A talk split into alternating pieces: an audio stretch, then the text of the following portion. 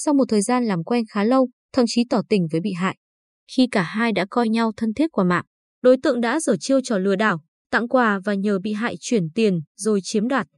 Thủ đoạn này tuy không mới nhưng vẫn còn nhiều người dính bẫy. Giữa tháng 6 vừa qua, chị Nguyễn Thị Tê, tên viết tắt, ở thành phố Quy Nhơn đến ngân hàng Vietinbank để chuyển tiền vào một tài khoản với số tiền 20 triệu đồng. Theo chị Tê, tài khoản mà chị chuyển tiền là người nước ngoài, tuy nhiên, nhân viên ngân hàng kiểm tra số tài khoản người nhận không phải là người nước ngoài mà là ở trong nước. Nghi ngờ đây là vụ lừa đảo nên ngân hàng đã báo vụ việc cho công an thành phố Quy Nhơn xác minh, làm rõ.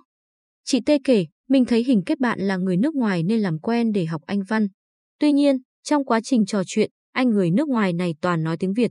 Mới đây, anh ta nói mua quà gồm quần áo, nước hoa tặng tôi.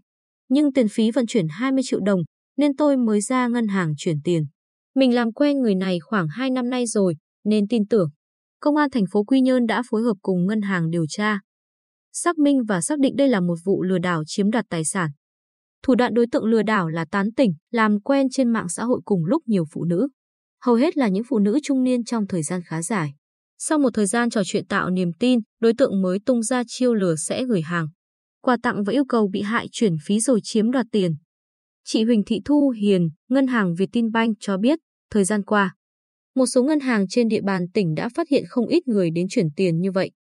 Khi họ đến chuyển tiền mới biết mình bị lừa đảo thì ngại nên không khai báo hoặc bỏ đi. Do vậy, khi chúng tôi báo với cơ quan công an thì cơ quan này gặp nhiều khó khăn trong việc truy tìm. Trung tá Nguyễn Tiến Dũng, đội trưởng đội hình sự công an thành phố Quy Nhơn khuyến cáo, không gian mạng ngày càng rộng mở thì sự giao tiếp, tương tác càng cần được xác minh, xác tín cao độ.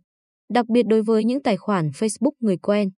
Bạn bè tự nhiên vào chat làm quen để hỏi vay tiền, nhờ mua giúp các điện thoại, nhờ trả giúp món tiền nhỏ cho một món quà tặng giá trị lớn thì càng phải cảnh giác.